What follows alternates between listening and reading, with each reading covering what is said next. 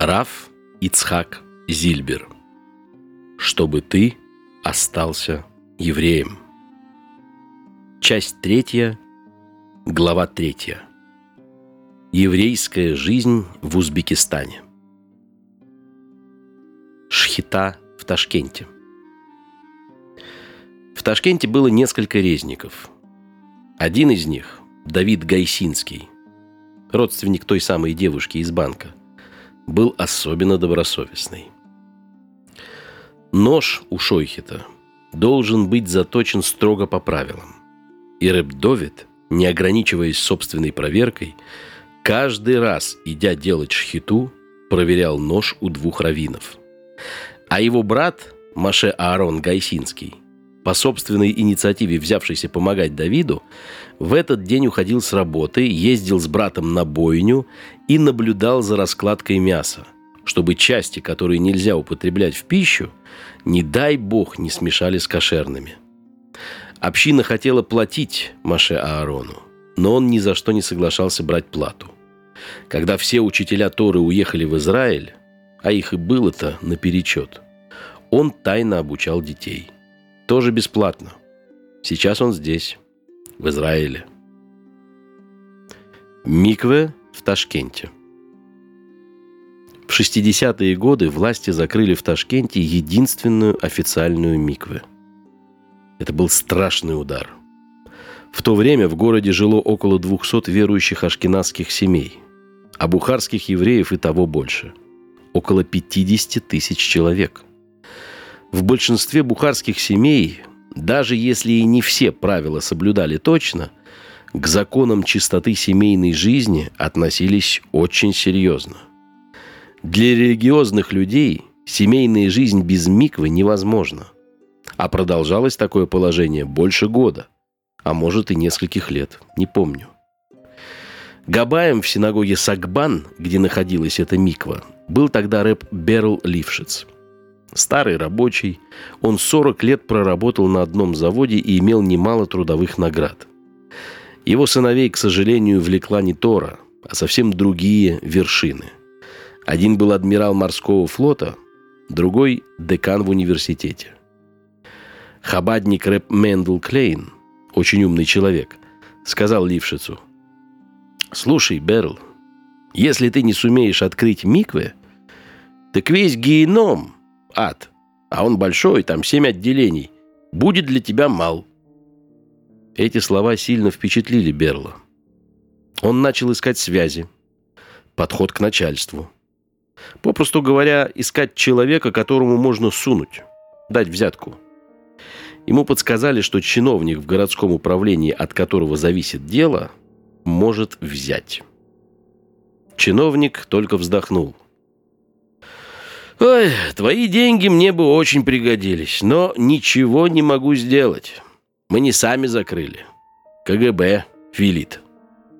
Рэп Берл надел свой лучший костюм, пристегнул все ордена и торжественно явился в КГБ. Его спрашивают. «Вы по какому делу?» Он говорит. «Не могу молчать, когда позорят советскую власть. Я знаю про это и хочу рассказать. Пожалуйста, пожалуйста, входите, рассказывайте. Он вошел и начинает. Я старый рабочий, но я хочу молиться в синагоге. Ведь можно молиться? Ну, разумеется. Один сын у меня адмирал флота, а другой декан в университете. Дети спрашивают, папа, ты доволен советской властью? Я отвечаю, да чтобы она долго жила. В синагогу, где я молюсь, приходят иностранцы. Они спрашивают, вам не мешают молиться? Нет, говорю, молимся свободно. Надо вам объяснить, это Берл говорит, что в синагоге непременно должен быть бассейн, куда кантор обязан окунаться дважды в году, накануне Йом-Кипура и перед Песохом. Микве, как вы понимаете, нужна прежде всего женщинам, а не хазану. Но этого он, конечно, не сказал. Это я говорю. «Так иностранцы спрашивают», — говорит Берл. «Есть у вас бассейн?» «Да», — отвечал я и показывал им бассейн. Каким-то вредителям, врагам советской власти это не понравилось. И они закрыли бассейн. Недавно к нам пришла делегация из Америки, и я им все показывал. «А где бассейн?» — говорят. Я покраснел. Я не мог показать. Гибис сказал, «Ладно, иди, мы разберемся». И тут же миквы открыли. Эту историю я слышал от самого Берла. Двора, жена Габая, была, пожалуй, еще крепче, чем он. Она тоже была не молода, но делала огромное дело. Шила талит-катан для всего города, причем бесплатно. И держала дом широко открытым. Всякий приезжий еврей мог у них поесть и переночевать. На быт лившицы совершенно не обращали внимания. Берл был состоятельный человек, но если в доме текла крыша, о мастерах и не вспоминал. Подставлял корыто и не печалился. Но когда Берл делал что-то для общины, он денег не считал. При строительстве Миквы не хватило 400 рублей, так он, никого не оповещая, дал свои. Тогда это были большие деньги. Я имею в виду тайную Миквы. Община построила ее в доме одного еврея, когда власти закрыли Миквы при синагоге. Устроена она была так. Доски пола поднимались, а под ними бассейн. Когда же доски опущены, ни за что не догадаешься, что под полом что-то есть. Но домашние миквы не может обеспечить всю общину. Сюда не каждого пустишь. Пускали считанных людей. Тех, кому доверяли. Был там один честный еврей, но отца его жены считали доносчиком. Как же быть с его женой? Условились, что жену в миквы отведут, но закроют ей глаза, чтобы не видела, куда идет. Ввели ее в микве с закрытыми глазами и также вывели. Ничего себе! Микве в Бухаре. Вы сейчас скажете, что я брасловский хасид.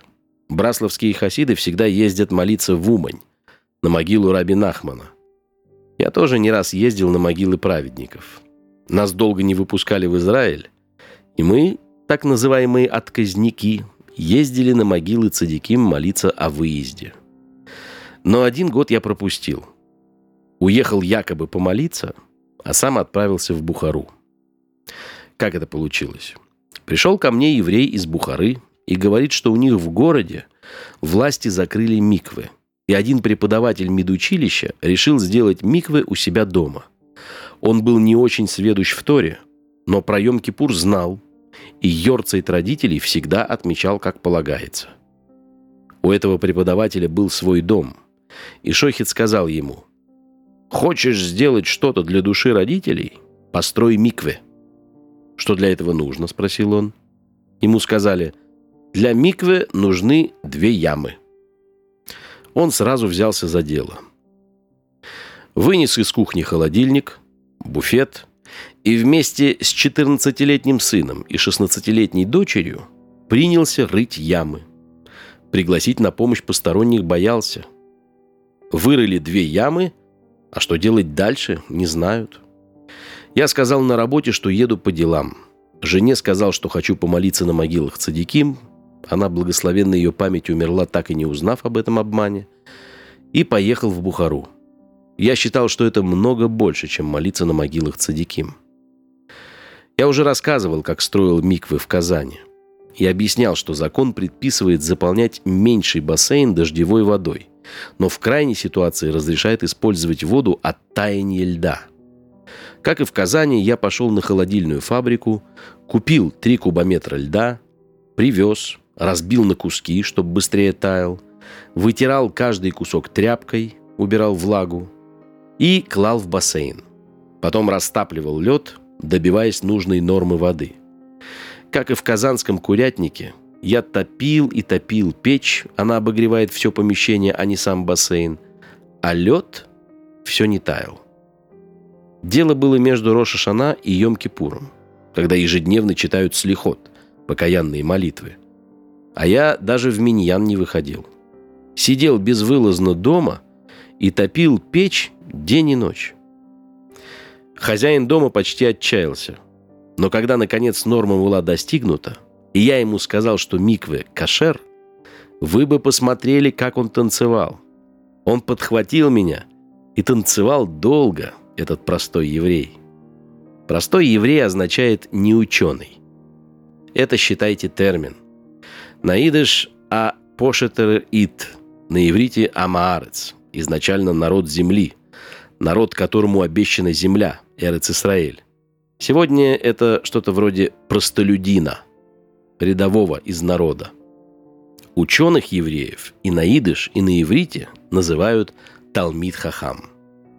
Так этот простолюдин, хоть и не учил Тору, умел радоваться мецве. Он решил, что позволит пользоваться миквы только тем, кому доверяет. Просил меня повлиять на жену, привлечь ее к Торе. Я встретил их потом в Израиле.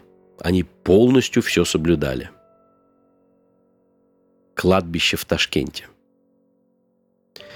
На еврейском кладбище стало не хватать места. Срочно требовалось новое.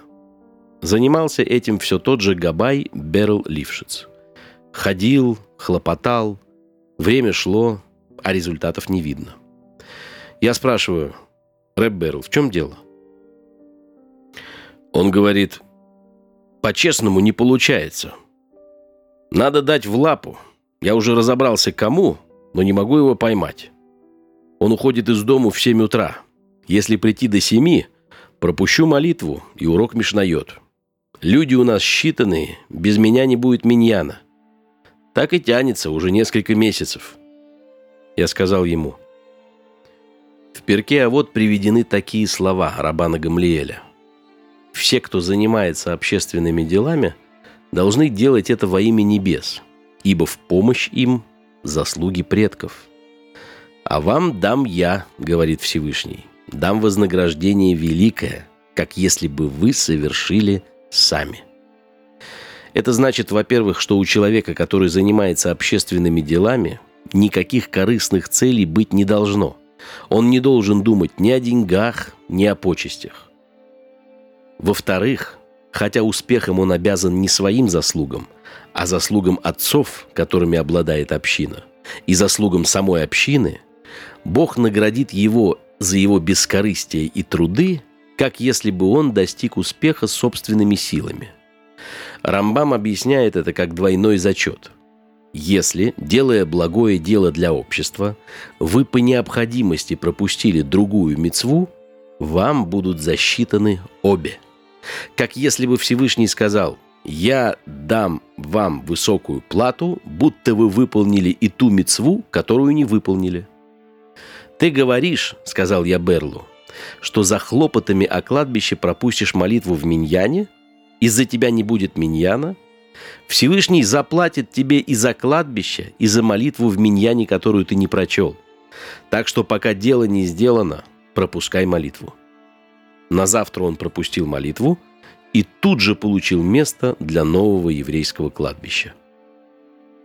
В молитве Шма Исраэль сказано «Говори их» слова молитвы, когда ты сидишь у себя в доме, и когда ты идешь по дороге, когда ты ложишься и когда ты встаешь.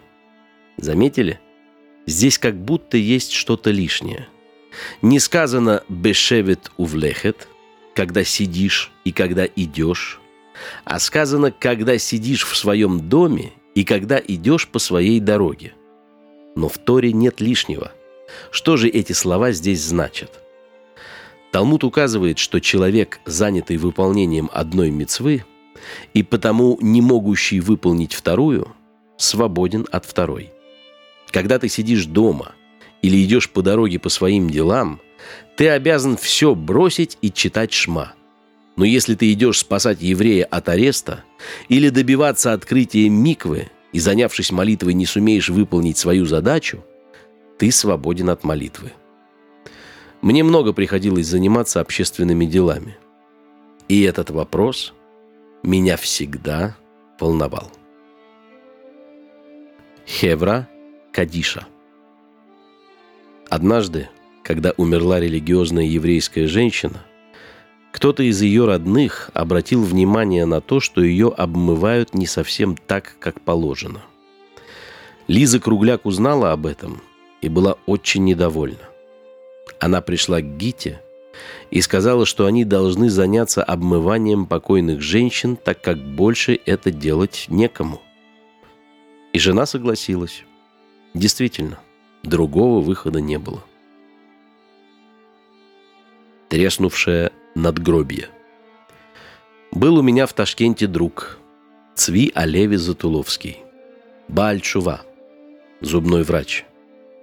Трудно ему было соблюдать субботу на этой работе, и он устроился работать на еврейское кладбище. Однажды пришел к нему военный, полковник, со странной просьбой. Отец его умер во время Второй мировой войны. Полковник знал, что отец похоронен в Ташкенте – и знал место, где находится могила. И вот во сне пришел к нему отец и показал, что на его могилу, расположенную на склоне, течет вода дождевая с двух других могил, которые находятся выше. Надгробие треснуло, могилу размывает, и надо ее починить. Этот сон приснился полковнику дважды. Он отнесся к этим снам скептически – но когда то же самое приснилось ему в третий раз, он решил, будь что будет, пусть над ним смеются, да, собственно, и смеялись, но он поедет в Ташкент. Жил он, кажется, в Ленинграде. Затуловский отправился вместе с приезжим на старое, давно закрытое кладбище, действовавшее во время войны. Найти нужное место оказалось трудно. Но когда нашли, то все оказалось точно так, как показали полковнику во сне. Могила отца внизу, над ней две другие. С них капает вода, и земля расселась. И полковник сказал, все-таки есть что-то после смерти. Удивительное знакомство. С Равом Ицхаком Винером из Маргелана мы познакомились удивительным образом. Вскоре после переезда в Ташкент у нас родилась дочь Хава. Жили мы в трудных условиях. Двое взрослых и трое детей в маленькой комнатушке, где не было ничего, кроме постелей. Даже стула ни одного не было. Ни кухни, ни прихожей, туалет во дворе. Я работал у Окса, рискуя в любой момент потерять работу – Раву Ицхаку Винеру приснился сон. Во сне к нему явился некто и предупредил. «К тебе сейчас придет человек. Отнесись очень серьезно к тому, что он скажет, и выполни в точности. Смотри же». Появляется во сне человек, о котором предупреждали, и говорит. «Ты спишь себе спокойно, а в одном доме родилась девочка, и там ничего нет, даже стула чтобы матери сидеть. Поскорее найди их и помоги.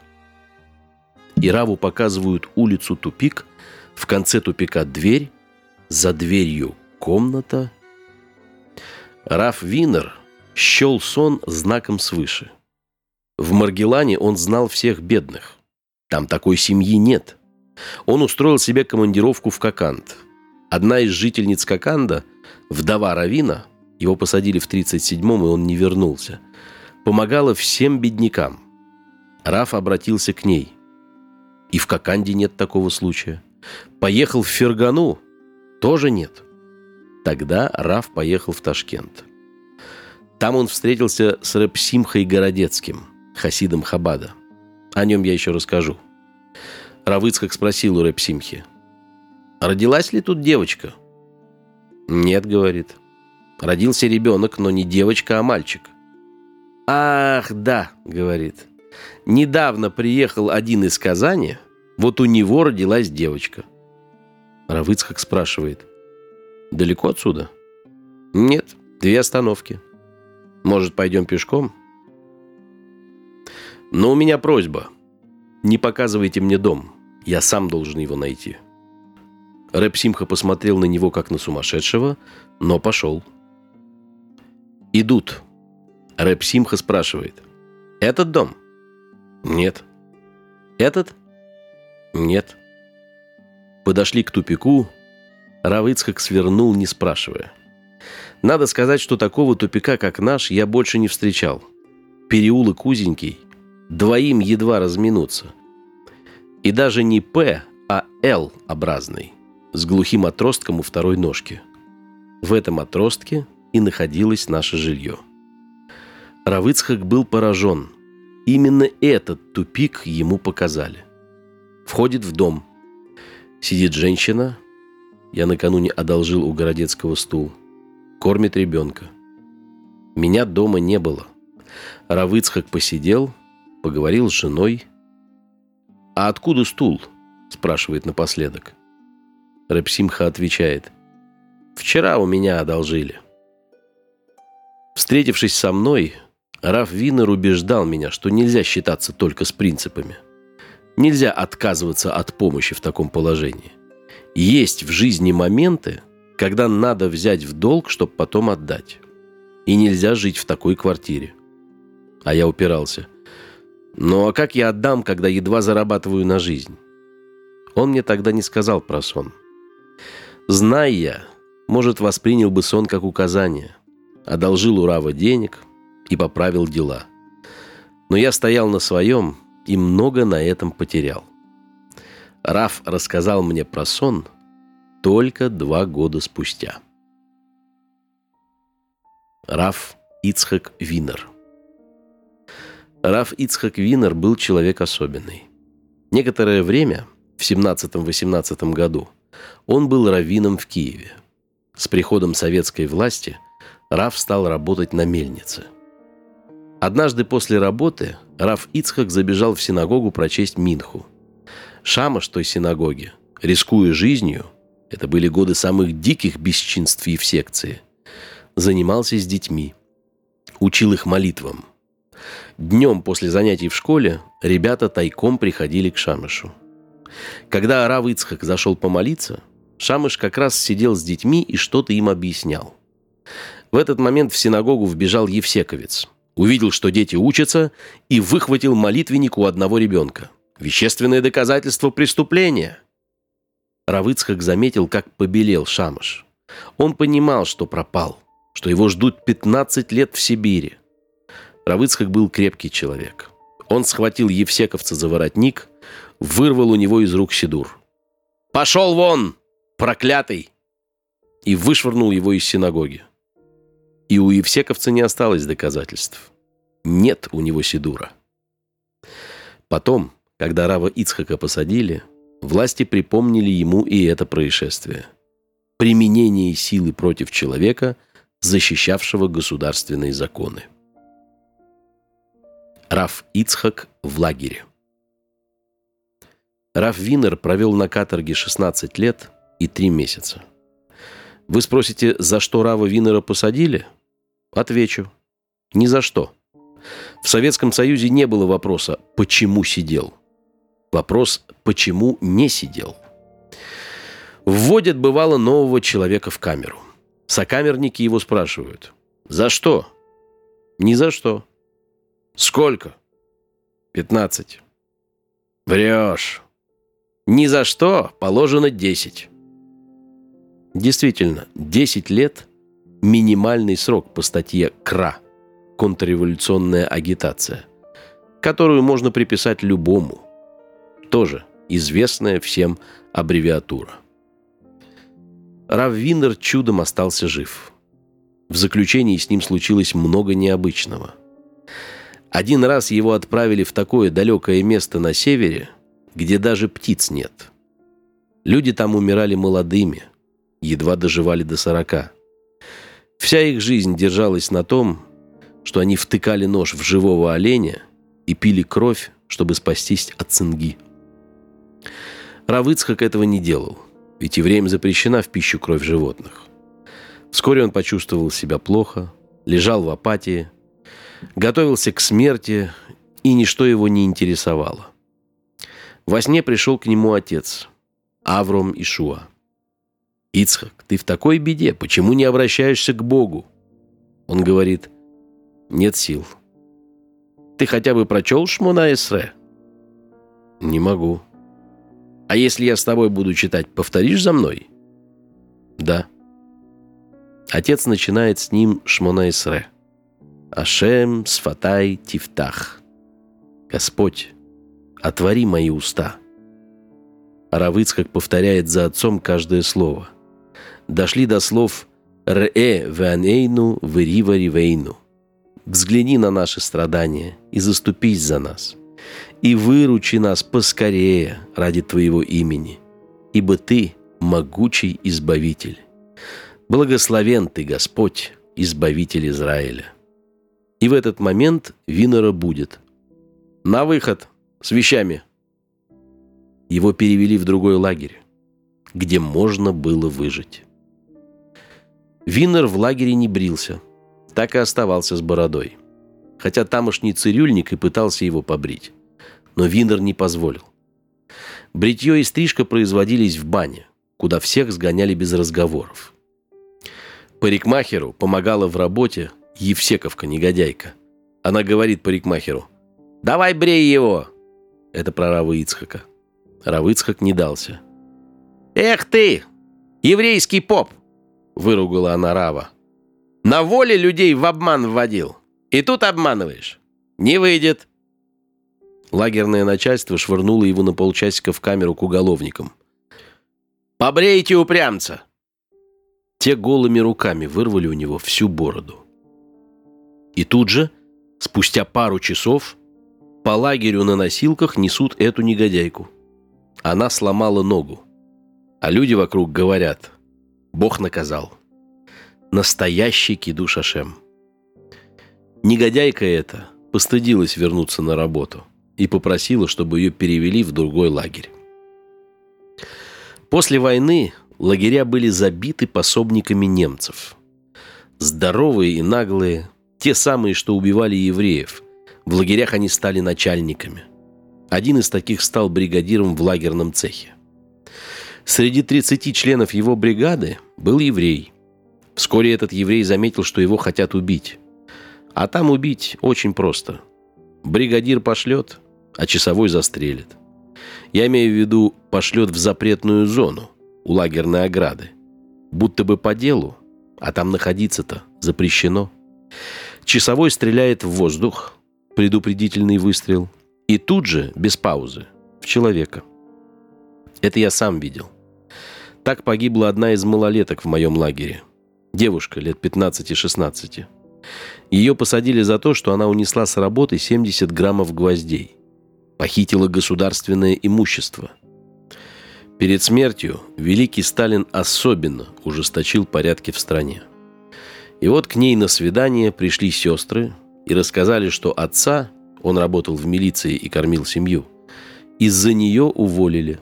И им теперь приходится очень тяжело. Девушка плакала, говорила, что ее жизнь только мешает семье. Раздала свои вещи и пошла к ограде. И все. А через три дня, вождь уже помер, ей вышла амнистия. Равыцхак Винер сидел давно, у него были свои связи, и он устроил так, что еврея, которому грозила смерть, перевели работать в другое место. Теперь подумайте, если у вас под началом 30 человек и вместо одного поставили другого, вас это будет беспокоить? А тот бандит безумствовал. Почему у него забрали именно этого? Жертву отняли. Он разузнал, что это дело рук Винера – и добился, чтобы Винера послали к нему на замену. Винеру сообщают, «Ты в бухгалтерии больше не работаешь. Завтра идешь работать в такую-то бригаду». Равыцкак понял, что ему конец, и стал читать предсмертные молитвы. На завтра идет он на работу к этому убийце. Приходит, никого нет. В чем дело? Что случилось? Ему объясняют – Вчера в 6 вечера пришел начальник лагеря, просмотрел списки бригад и именно эту расформировал. В 6 часов вечера. Равыцкак говорил потом, что ни до, ни после этого случая, во все 16 лет, что он сидел, не бывало такого, чтобы начальник трудился после трех-четырех. Тем более, чтобы пришел в 6. И почему он вдруг разогнал бригаду? Этого вообще никто понять не мог. Однако факт. Ни бригады, ни бригадира. И Раввинер остался жив. Раф Ицхак в Маргелане. Выйдя из лагеря, Раф Винер поселился в городе Маргелане. Около года он искал и не находил работу, при которой можно было бы не нарушить шаббат. Брал в долг, мучился, жил на хлебе и воде. Раф Винер был человек щепетильный и просто так ни у кого ни копейки не взял. Даже стакана чая не выпил. Всегда старался быть независимым. Когда он, наконец, устроился главным бухгалтером в аптеку, он первым делом рассчитался с долгами – по субботам и праздникам не работал, чего бы это ни стоило. Раф Винер жил очень строго и стойко и после страшного опыта отсидки. Все евреи города уважали и боялись его. Почему боялись? Не зря. Случай, о котором я хочу рассказать, произошел в самые тяжелые сталинские годы, в 50-51 году. В Маргелане было два резника – Шхиту община обычно доверяет человеку знающему, верующему, соблюдающему заповеди. Когда власти стали преследовать шойхетов, один из них занялся чисткой обуви и в субботу не работал. А другой не выдержал испытания, устроился в магазин и в субботу работал. Раф Винер пришел к нему в магазин в субботу и говорит, «Слушай, недавно ты был резником, и мы доверяли тебе кашрут. А теперь ты стоишь тут и работаешь в субботу. Насколько мне известно, вы с семьей с голоду не помирали. Так знай, суббота не смолчит. Представьте себе, какой душевной силой надо для этого обладать. Особенно человеку, на себе испытавшему, что такое сталинский лагерь. Ведь резнику достаточно было словечко шепнуть, где надо – Вскоре в магазине была проверка, и Резника посадили на 10 лет. Людей иногда называют по названию города, откуда они родом. Равинов порой называют по городу, общиной которого они руководят. Евреи города стали называть Рава Ицхака Маргеланер, что значит «из Маргелана», Маргеланский. Рав Ицхак не был городским раввином. Тем не менее, все его именно так называли. Переучет. Однажды в аптеке, где Равыцхак работал, за три дня до 1 апреля, как обычно, проводили переучет. Переучет и переоценка лекарств всегда проходили по всему Союзу одновременно. В конце же марта в том году или в начале апреля, точно не помню – Три дня подряд, как нарочно, были праздничными. Суббота примыкала к двум дням Песаха. Явилась комиссия, собралась вся бухгалтерия и начальство, аптеку закрыли. К первому апреля нужно указать новые цены на лекарства. А главного бухгалтера нет. Где главный бухгалтер? Не пришел. Как это? А переоценка? Работают без бухгалтера. День, другой. На третий день, в субботу, комиссия не выдержала. Потребовала «Немедленно привести Рава Ицхака привели. Комиссия обращается к заведующему аптекой. «Непонятно. Это ж твой подчиненный. Он что, тебя не боится?» «Нет», — говорит тот, — «не боится. Я ведь его просил прийти. Он не пришел». Спрашивают начальника городского аптечного управления. «Это что это такое?» Как это ваш работник не явился на переучет? Я ему не указ, он меня не боится. Тут встает одна негодяйка из комиссии, та, что потребовала привести Равы Ицхака, и говорит, «Человек этот сидел, как враг советской власти. И вот он продолжает свое враждебное дело. Из-за него у трудящихся не будет лекарств. Скажите мне, Исаак Абрамович, кому же вы подчиняетесь, кого боитесь? Заведующего вашего вы не боитесь. Такого-то и такого-то тоже нет. Кого вы боитесь?» Тут он крикнул так, что они со стульев попадали. «Это Луким, а не Яре! Бога я боюсь!» И добавил. «Бесполезно мне читать мораль. Все прекрасно знаю. Приду, когда выйдут три звезды». С выходом трех первых звезд день качается. Да как же вы успеете, если мы за три дня не сделали? Это пусть вас не беспокоит. Завтра будет готово. И ушел. Потом просидел ночь и к утру все сделал. Он был бесстрашен, когда дело касалось мицвод. Микве в Маргелане. В 1945 году власти закрыли в Маргелане миквы. Когда Раф Маргеланер встречал на улице бухарского еврея, бухарцы, как я уже говорил, в большинстве своем были верующие, и тот его приветствовал «Шалом алейхем, Равыцхак», Маргеланер отвечал «Я не подам тебе руки, ты нечистый. Дом ты себе построил, а миквы нет». Тот оправдывался. Но, но ведь советская власть запрещает. Ну и что? Сам Раф был не женат, но он убеждал евреев до тех пор, пока они не нашли дом, где можно было тайно построить миквы. Тут возникло неожиданное препятствие. Трубы для стока использованной воды требовалось провести через соседний двор, а сосед не соглашался. Его уговаривали – ну подумай, с таким трудом нашли, наконец, место. А ты все дело тормозишь. Предложили ему приличную сумму. Он не согласился. Предложили золото. Не согласился. Тогда его спрашивают. «Слушай, как ты думаешь, имеет ли Хахам Ицхак, Хахам – это обращение, принято у бухарцев, который 16 лет провел в заключении, заслуги перед Всевышним? Конечно. Тогда мы предложим тебе другое вознаграждение. Больше, чем деньги. Если он отдаст тебе половину своего Оламаба, половину вознаграждения, которое ему полагается в будущем мире, согласишься? Соглашусь. Составили договор.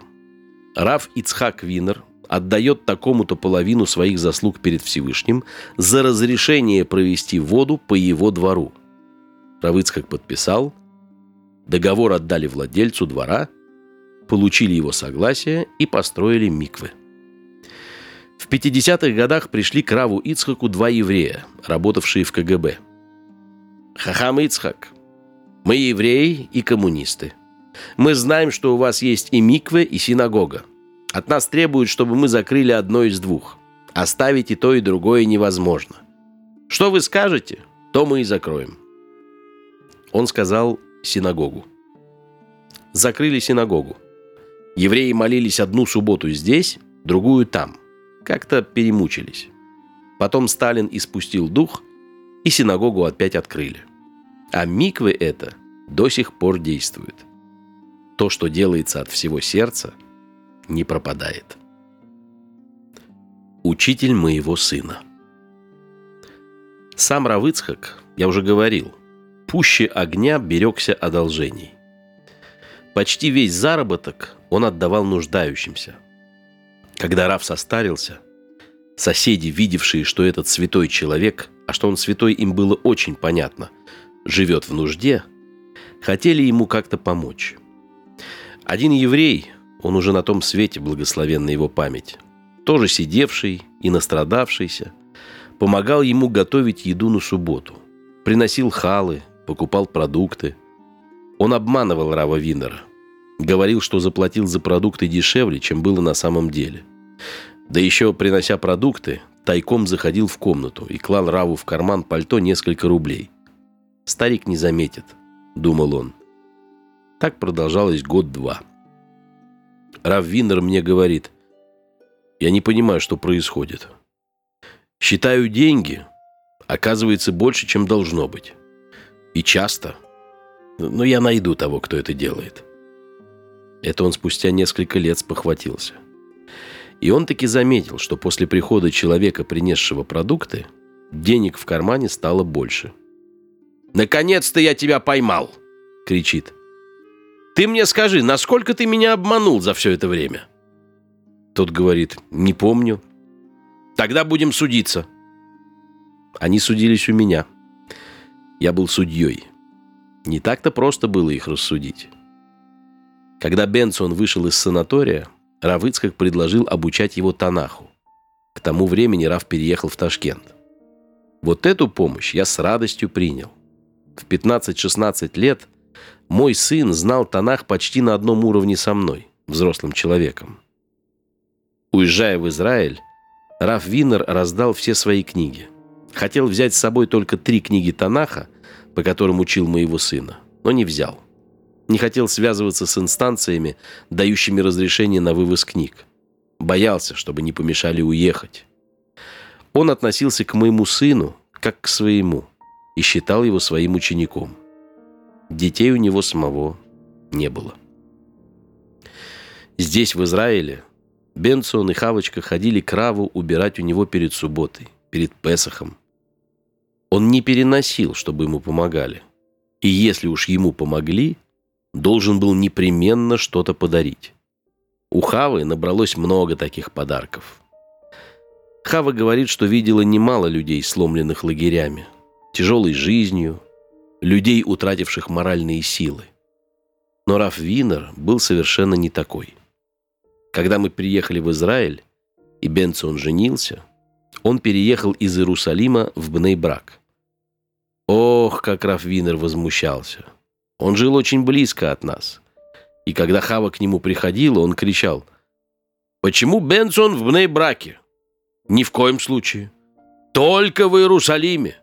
В Шмунаэсре мы трижды в день говорим, и в Иерусалим, твой город, милосердно верни» не сказано в Бнейбрак.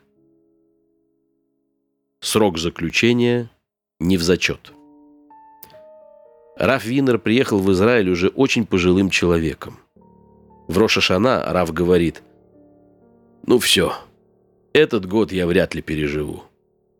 Я возражаю, «Переживете этот год? Почему нет?» И так повторялось несколько лет. Он меня спросил, «Почему ты так говоришь?» Я ответил, а у меня есть доказательства. Ноху было 600 лет, когда начался потоп. После потопа он прожил 350 лет. Потоп длился год. Сколько вместе? 951. Но в Торе сказано, и всего жил Нох 950 лет. Почему не 951? Потому что год, когда он был заперт в ковчеге, как в тюрьме, не считается. Ты отсидел 16 лет. У тебя еще есть время.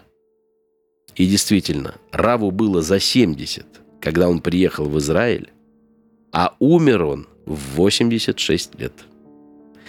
Каждый год, в день его смерти, мы собираемся. Человек до 20. Учим Мишнает и идем на его могилу. Сестра Рава Винера была оголтелой коммунисткой. Рав Винер все время слал ей в союз вызовы, приглашал в Израиль. Я его спрашивал, зачем ты ее вызываешь? Здесь она будет есть кошер. Женщина приехала. Пришло время, и она стала неузнаваема. За 2-3 года до кончины она купила место на кладбище рядом с братом. А перед смертью просила меня читать по ней Кадиш и Мишнает.